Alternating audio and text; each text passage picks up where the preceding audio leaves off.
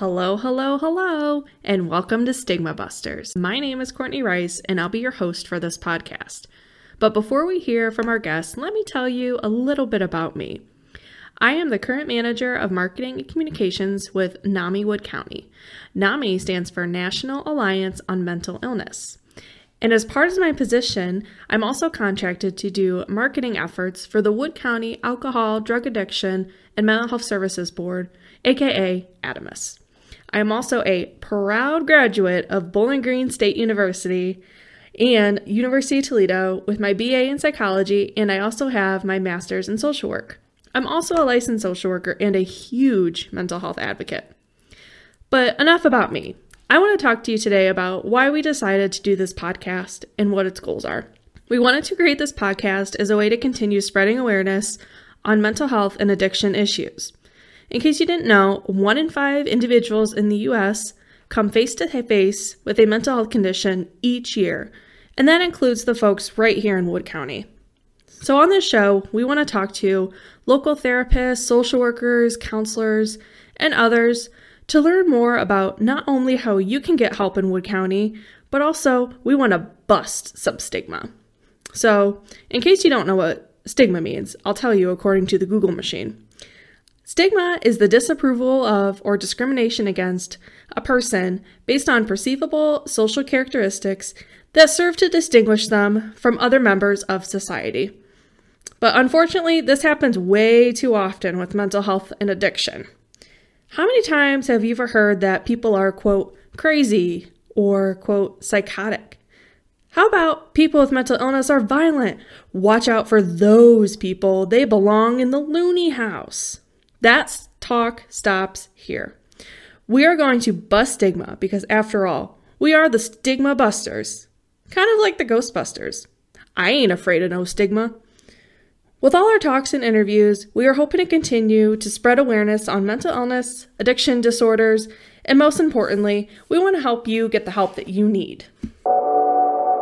Today's episode is brought to you by the Wood County Suicide Prevention Coalition. The Wood County Suicide Prevention Coalition is a community of citizens from diverse backgrounds who are united in their resolve to save lives. This coalition is committed to increase public understanding of depression, mental illness, and alcohol and drug abuse as treatable health conditions, not as signs of personal weakness. To learn more, you can visit their website at www.woodcountysuicideprevention.org. Let's go ahead and bust it. Before we dive in more into our podcast, we want to share a disclaimer for our audience.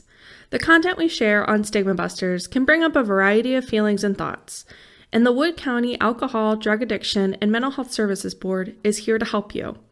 If you want to connect with mental health and or addiction resources and treatment, you can dial 211 and you will be connected to services today.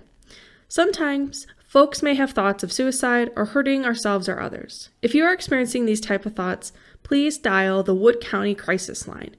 That number is 419 502 HOPE. So again, 419 502 4673, and you'll be connected to an experienced counselor right here in Wood County who will help you get help. You can also text 4 HOPE, so the number 4 HOPE, to the crisis text line, and that number is 741 741, and you'll be connected to a counselor within minutes. Always remember, help is here.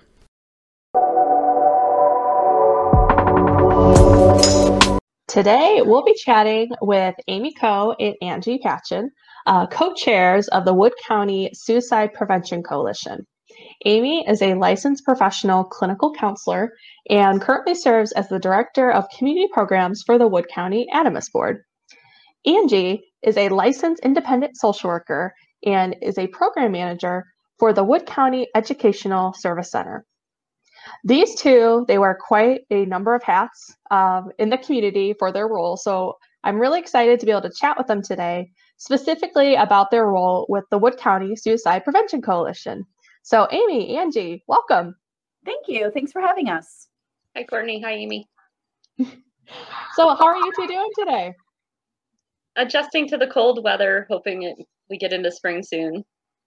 Yeah, it's kind of chilly now. It's always like that in Northwest Ohio. Lots of snow.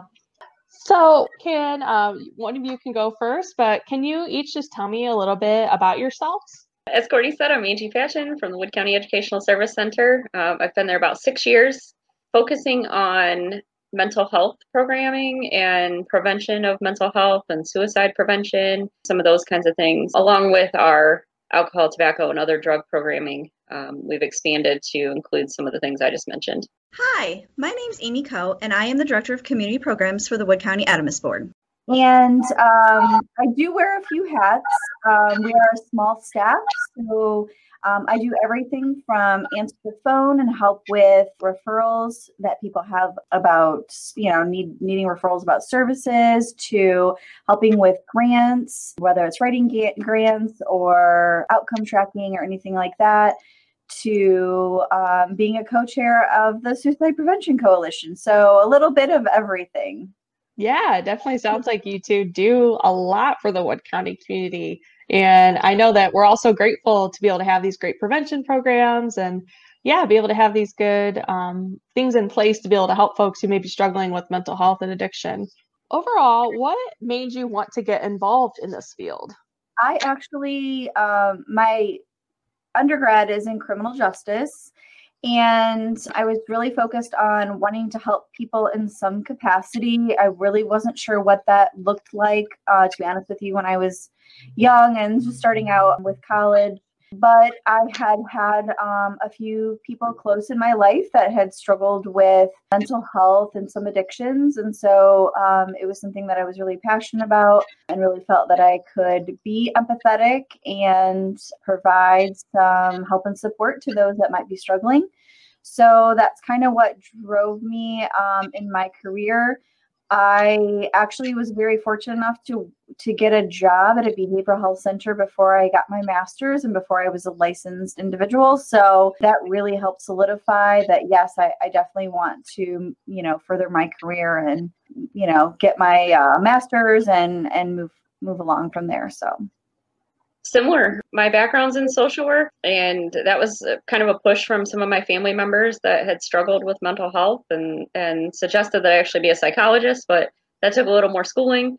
And uh, I went the social work route. I liked that you could get um, licensed at the undergraduate level, and so that certainly helped getting a job after, out of college. And uh, waited a few years to go back for my master's, but I think that was that was the way it was supposed to happen. I'm glad I did.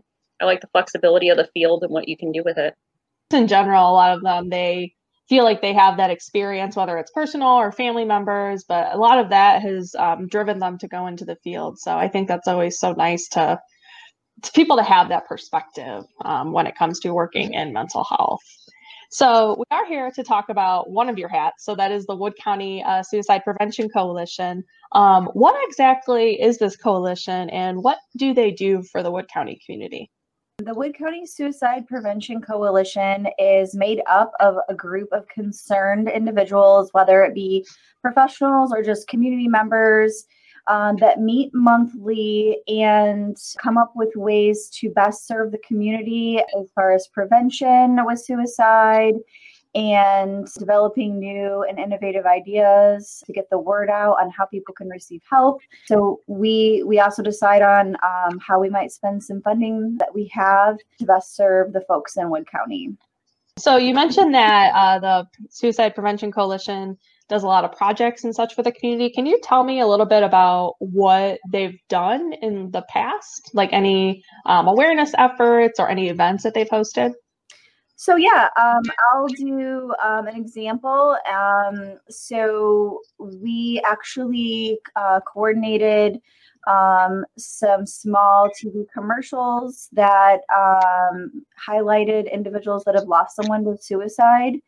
Um, so that we could really give a personal touch to this epidemic uh, that we're all experiencing. So um, when we were able to air those um, you know commercials on local stations so that people in the community um, could see uh, that there are you know individuals that have experienced this firsthand um, so we have used that in a, in a few different capacities but yeah um, angie do you want to talk a little bit about some of the community events we've done maybe sure um, i think you know in the last year or so, right, we've had to adjust a little bit to adapt to COVID, just like everybody and everything out there. Um, you know, we've we've done events in the past where we partnered with NAMI, you know, to do like a walk um, as part of the afterburn and, and things like that. Um, that's looked a little different in the past year. I think this year it was a drive-through event. Um, and we like to use data. You know, we like look at our statistics and numbers, um, not just nationally and statewide, but locally. What's happening in our county, and how can we respond to those in our community to help uh, make a difference and and help people who might be thinking about suicide. And so, you know, we look at again the high risk groups and try to find activities that we can do to help them. Um, so during COVID, we had some earbuds um, printed with the logo for the coalition on it and gave some resources out and passed those out to first responders, um, healthcare workers, police, fire, um, etc. Those at nursing homes. Um, we also did some stickers that had our Hope logo, the crisis hotline number, and a QR code that went to the suicide prevention resource guide and had those go out on food that was going home from the schools over the summer and from the food banks and that kind of thing. Um, so we try to look for what populations are most at risk um, because of whatever's happening in the community at the time. And lately, like that's been kind of COVID related, and then finding some way to reach out to that to those groups. That sounds like some awesome stuff that is going on in the um, Suicide Prevention Coalition. I think it's great that uh, emphasizing the certain populations that may be struggling at that particular moment, because I know really there are a lot of risk factors that could go into um, helping prevent suicide in those who attempt. So, are there any particular risk factors that maybe someone should pay attention to in helping to prevent of suicide deaths? Or have you either of you seen any um, particular signs i guess of someone who may be more likely to attempt?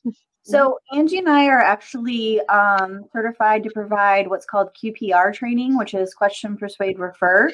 So we go out as much as we can um, in the community and actually teach individuals what to look for whether it's behavioral signs or whether it's you know, a statement that someone says, and then basically showing how they can actually um, engage that person and make the referral to to treatment. So we are more than willing to come out to just about any group and provide that QPR training, which is a relatively short training. We can do it in as little as an hour. We've done it on Zoom, we've done it in churches, you know, in person, whatever it takes. So that training i really feel like is kind of the first aid kit to really teach someone hey these are the if you see this in someone they're experiencing these signs then you need to take action.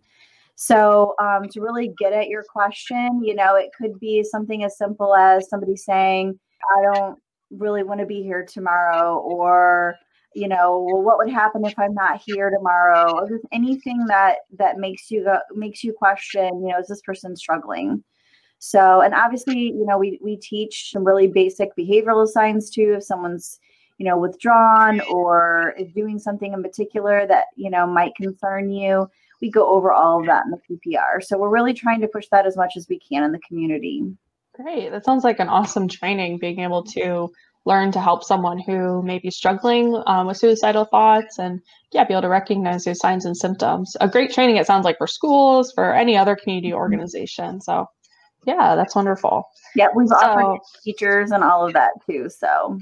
Yeah because i feel like a lot of times um, like adolescents or um, even like teenagers may be struggling a little bit um, during that transitional time. Do you find that that's a little higher um, like more that suicidal ideation is higher among adolescents, or does it really just depend on the situation? We've seen suicide ideation going up um, in our last survey that we did of the youth. Um, we do a, a, survey every two years of the youth in the county, and we have seen suicide ideation going up. They're reporting a reduction in attempts. So they're thinking about it, but it, it looks to us like they're probably getting help in most cases, um, maybe more so than in the past. So um, I think reducing stigma is important and letting people know that it's okay to talk about it. Getting back to the the risk factors, you know, bringing it up um, is not a risk factor. like you know, mentioning it to somebody and, and asking them if they're thinking about it is is something that's actually a good thing to do because sometimes somebody is struggling and having a hard time saying it themselves. But if you mention it first, then that then they feel like okay, well you said the word, so you know you're you're somebody I can talk to about this. Um, and so that's really important. Good way to be able to build trust is just by being open and honest and asking them directly, are you mm-hmm. feeling suicidal? I think right. a lot of times people are really scared to say that word because a lot of a lot of myths that I've heard is that if you say or you ask someone, are you feeling suicidal, you're going to put that thought in their head. And that's definitely not true, um, as I have learned from different trainings and whatnot. So I appreciate you bringing that awareness uh, to folks as well. Um, so we did touch on a little on stigma. So I want to just ask uh, if there's any other um, if you either of you have ever encountered any other stigma surrounding suicide while working in this field and how you handled it. Um, for example, you know, you mentioned that some of the stigma associated is asking people directly if they're suicidal. Um, is there any other like myths or anything you'd like to share um, in terms of suicide? Well, I mean, there are a lot of myths, and I think we have made a lot of progress as far as kind of busting some of those myths. Mm-hmm. Um, but I still think we have a ways to go, to be honest with you. I still think that people don't see mental health as the same as physical health. And I think until we can kind of get to that point, we've still got some work to do. So, you know, it's just like it, it, if I'm in a, you know, a group of friends and I have a, let's say a headache, you know, I, am willing to share that, oh, geez, I have a headache. I, I'm going to take some Advil, you know, whereas it might not be as comfortable for people to say, you know, I'm suffering from depression. I need to make sure I take my depression medication today. So, you know, we still we still have ways to go, but um, you know, I think NAMI does a great job. You do a great job at putting all that stuff on social media um, and kind of debunking some of those myths.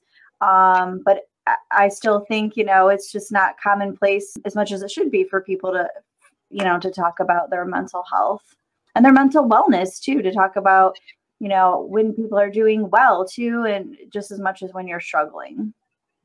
Yeah, to piggyback on that, I think you know the one of the myths that's really harmful really really dangerous is the you know we can't do anything about it anyway if they want to die they're going to that's just not true.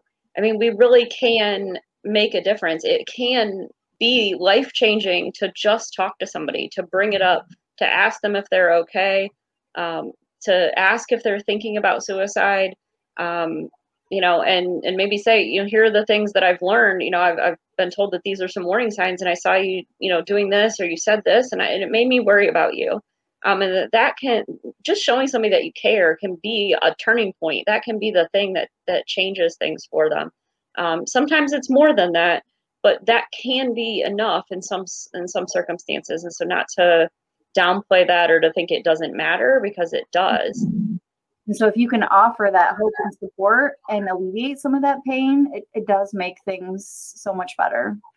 Yeah, I really like leaving on that message of hope because I think that that's so important, um, especially when talking about such a heavy topic like suicide. And uh, I know a lot of folks who have been impacted one way or another. So I appreciate all the work that uh, this coalition is doing for the Wood County community. Uh, the last question I just wanted to ask is what are some resources that are available uh, who can help those um, who may be struggling with um, thoughts of suicide or any of those thought or any of those symptoms that come from um, depression like hopelessness uh, withdrawing isolating. So what are some resources in wood county? So we have a plethora of resources, um, and I, I, can't go away without highlighting um, some of the work that the Educational Service Center does, where Angie works you know prevention is kind of where everything starts you know preventing um, you know and providing resiliency to you know for individuals to get through difficult times um, but we have some great resources um, for people that are in crisis um, I know the young people, they really like the texting. So there is a crisis text line. Um, so you text for hope to 741 741. Um, and then we also have the uh, call in crisis line, which is uh, 419 502 HOPE uh, which is 4673. So those are really two great resources that we have in the community. And then we have a just a menu of service options from a lot of our behavioral health providers. Um, and we're very lucky to, to be blessed with so many um, unique and wonderful providers in our area. Well, thank you both so much uh, for coming on today. I really appreciate, like I said, all the hard work that you two are doing for the community. So thank you so much. Stigma Busters is written and hosted by Courtney Rice and recorded and produced by Kaylee Molman. Music is composed by Ben Damon. Stigma Busters is funded by the Wood County Alcohol, Drug Addiction, and Mental Health Services Board. Stigma Busters is available on Spotify and Apple Podcasts. Subscribe today.